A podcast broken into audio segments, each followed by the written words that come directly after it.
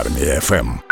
Ви слухаєте армія ФМ, радіо сильних і радіо вільних. І сильна і вільна людина виходить зараз з нами на зв'язок. Це Сергій Стаховський. Нещодавно перша ракетка України. А сьогодні представник центру спеціальних операцій А служби безпеки України, тобто представник сил оборони нашої держави. Сергію, доброго ранку вам. Доброго ранку. Одразу питання, яке найбільше хвилює слухачів військового радіо армія ФМ. Скажіть про свою службу, які у вас обов'язки, які завдання перед вами ставлять, але звичайно тільки те, що можна розповідати. Факту перед мною ставиться такі ж самі задачі, як перед кожним іншим співробітником центру. Центр спеціальних операцій А СБУ України приймає достатньо активну участь на лінії зіткнення. Наші задачі, скажімо так, вони є мобільно не дуже глобальними, але вони є точковими і дуже потрібними. В нас є мінометні розрахунки, в нас є підрозділи ФПЛІ, підрозділи БПЛА, ударних БПЛА. Тобто є безпосередньо достатньо велика кількість людей, які, скажімо так, задіяні в цьому напрямі, і результати, які показують ці команди, вони я б сказав одні з найкращих в Україні. А загалом, та все. Одно, е, якби пов'язана ваша служба із великим ризиком для життя.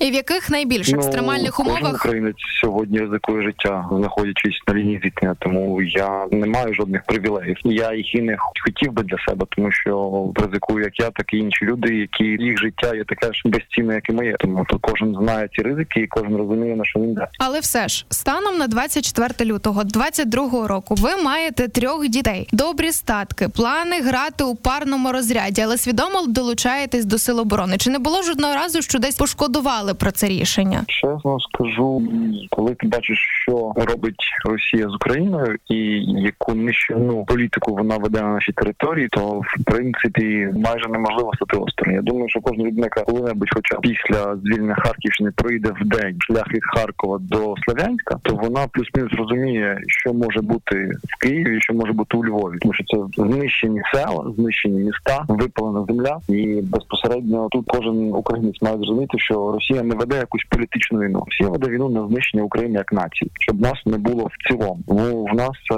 варіантів відступу немає. Ну а загалом, все одно знаєте, хотілося б дізнатися більше про ті екстремальні умови, в яких вам довелося перебувати, тому що в пресі ви говорили, що навіть ворожий град снаряд його розірвався в трьох метрах від вашого спеціального транспорту. От розкажіть, будь ласка, про саме такі ризики. Такі завжди умови надважкі, але я вважаю, що в нас ще умови, скажімо так, більш-менш придатні до життя. Я дуже поважаю і знімаю капелюха перед е, військовими, які проводять е, безпосередньо на, лінії зіткнення тижні, місяці в е, траншеях і окопах, бо це надскладно. Я був я нещодавно вернувся з Донеччини. Я був там, коли було мінус 20, і я можу сказати чесно, що це жахливі умови. Ми проводили декілька днів на завданнях, і в мінус 20 ночувати, де б ти не ночував, що б тебе не гріло, воно тебе не згріє. Тому всі маємо розуміти, що наші військові вони роблять я б сказав, надлюдські речі для того, щоб ми могли себе відчувати в безпеці. А що варто затямити саме новачкам, які от зараз долучаються до сил оборони? Незважаючи на те, що ви попередньо розказали про складні умови. Треба навчатися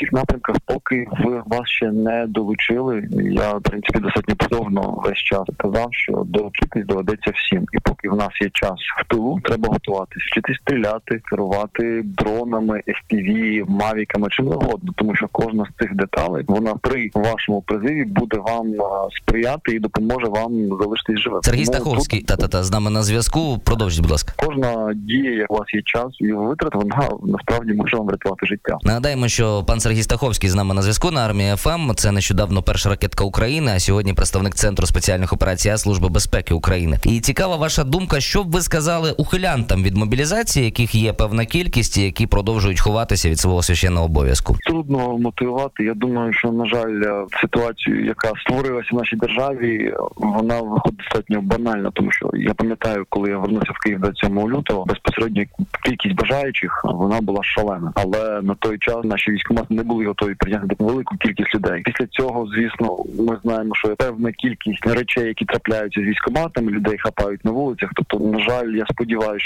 що якнайшвидше міністерство оборони зробить новий порядок призиву. Він буде прозорим, він буде правильним, конституційним і законним. І тоді в людей не буде більше питань і можливостей придумувати якісь речі. Да, звісно, я розумію, страшно всім. Я тому кому не страшно, таких не існує. Страшно всім. Але якщо ти готуєшся, якщо ти їдеш на полігон, якщо ти вчишся стріляти, якщо ти вчишся кидати гранати, ти відчуваєш вібрацію цих вибухів, стає страшно набагато менше. Я чесно кажу. Загалом ми зараз, маючи зміну військового керівництва України, сподіваємося на дійсно вартісні зміни, хороші в навіть роботи територіальних центрів комплектування і у свідомості українців, в тому числі, тому що судячи з того, що власне навіть ви сказали, коли біда прийшла близько, майже під дім, всі захотіли мобілізовуватися. Коли біда десь, начебто, далеко, це відчуття кудись, на жаль, час від часу зникає. А так не повинно бути. А як ви взагалі ставитеся до відомих людей в армії? Можливо, з кимось підтримуєте зв'язок, як е, відома на весь світ людина? Насправді в нашій армії служить велика кількість людей, які б е, в ній могли не служити, які мають маєтки і статки, скажімо так, набагато більші за мої на момент початку повномасштабної, але вони вирішили для себе, що їх обов'язок це безпосередньо захищати. І тут е, можна це поставити на лінію патріотизму, а можна це просто поставити на лінію моралі. Люди просто хочуть боротися за те, що правильно проти зла. Тому підтримувати зв'язок е, в мене є декілька достатньо потужних, я б сказав, представників бізнесу, які воюють. Один з них це безпосередньо Всеволод Кожем'яко, який е, спочатку створив підрозділ в Харкові, який називався Хартія. Е, Це було добровольче формування територіальних громад, яке за рік вирісло в бригаду національної гвардії Хартія.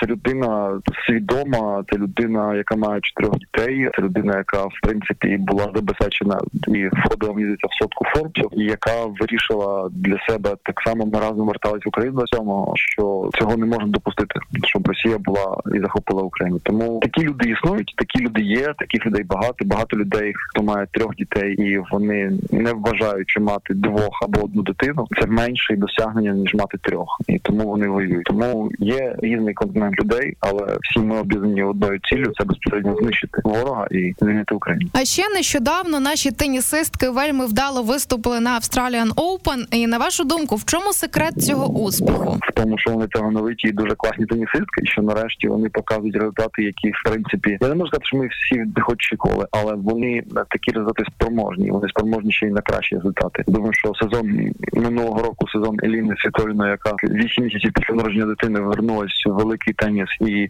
показала дуже високі результати. Я думаю, що підштовхнули і решту дівчат. І цього року на авторок, мені здається, був рекордний для України результат серед кількості дівчат в четвертому крузі. В нас було дві дівчинки в чвертьфіналі, і Ястребська йшла до півфіналу. Тобто, насправді, це якщо ми беремо, що наша країна воює, що спорт в принципі зараз не на першому місці, і фінансування спорту як такового в принципі призупинено. Що наші спортсмени в цілому це не тільки теніс, показують такі високі результати, а вони їх показують. Це чесно, теж надлюдські зусилля для цього прикладаються. Слухайте, ну чому власне чоловічий теніс сьогодні так ну відверто поступається жіночому? Це ось е, ті причини зараз головні, які ви назвали щойно. По-перше, дівчата вже можна сказати не те, що сформовані, але вони вже в якійсь стадії професіональних тенісистів. Вони вже туди дійшли. Через те, що в нас завжди були успішні дівчата. Звісно, дівчат в тенісі українському їх більше, бо вони бачать перспективу і вони бачать результат. Чоловічий шлях просто достатньо складніший, тому що він просто довший. Ми бачимо гравців як Федерер, Надаль, Немерей, які грають на найвищому рівні 20 років без беззмінно. І коли у вас є вже чотири людини, яка беззмінно знаходиться в топ 10 то там є ще наступних е,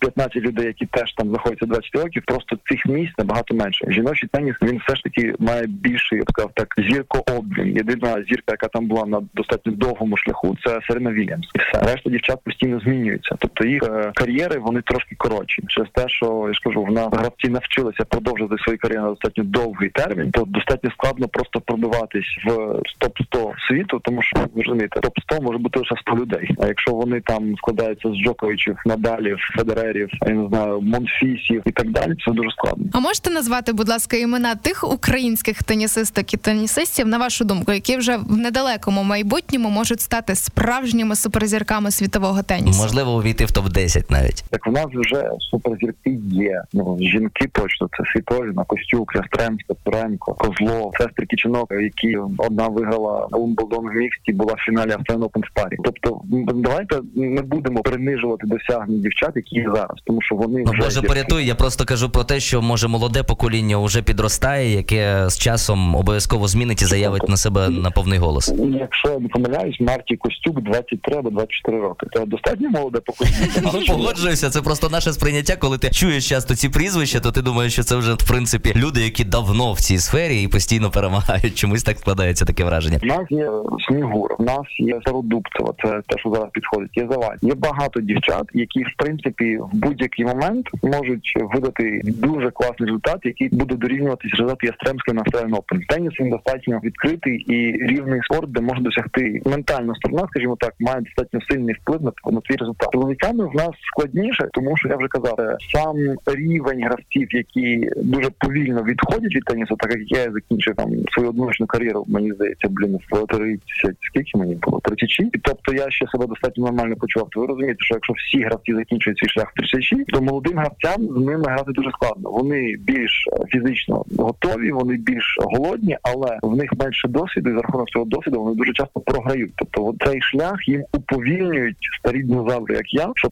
зайти наверх, і тому це трошки складніше. Загалом ми дуже вдячні за те, що впіймали вас ось буквально на ППД у Києві. Вам бажаємо всіляко успішним лишатися на своїй службі, оскільки вона важлива, оскільки вона потрібна. Ну і дякуємо за все, все, що ви зробили для України. Зокрема, ще хотілося б знаєте домовитися з вами про вже наступний зв'язок із армією ФМ. Тримайтесь, почуємось обов'язково. Домовились? Обов'язково домовились. Пан Сергій Стаховський, нещодавно перша ракетка України. І сьогодні представник центру спеціальних операцій Служби безпеки України був з нами на зв'язку. Армія ФМ.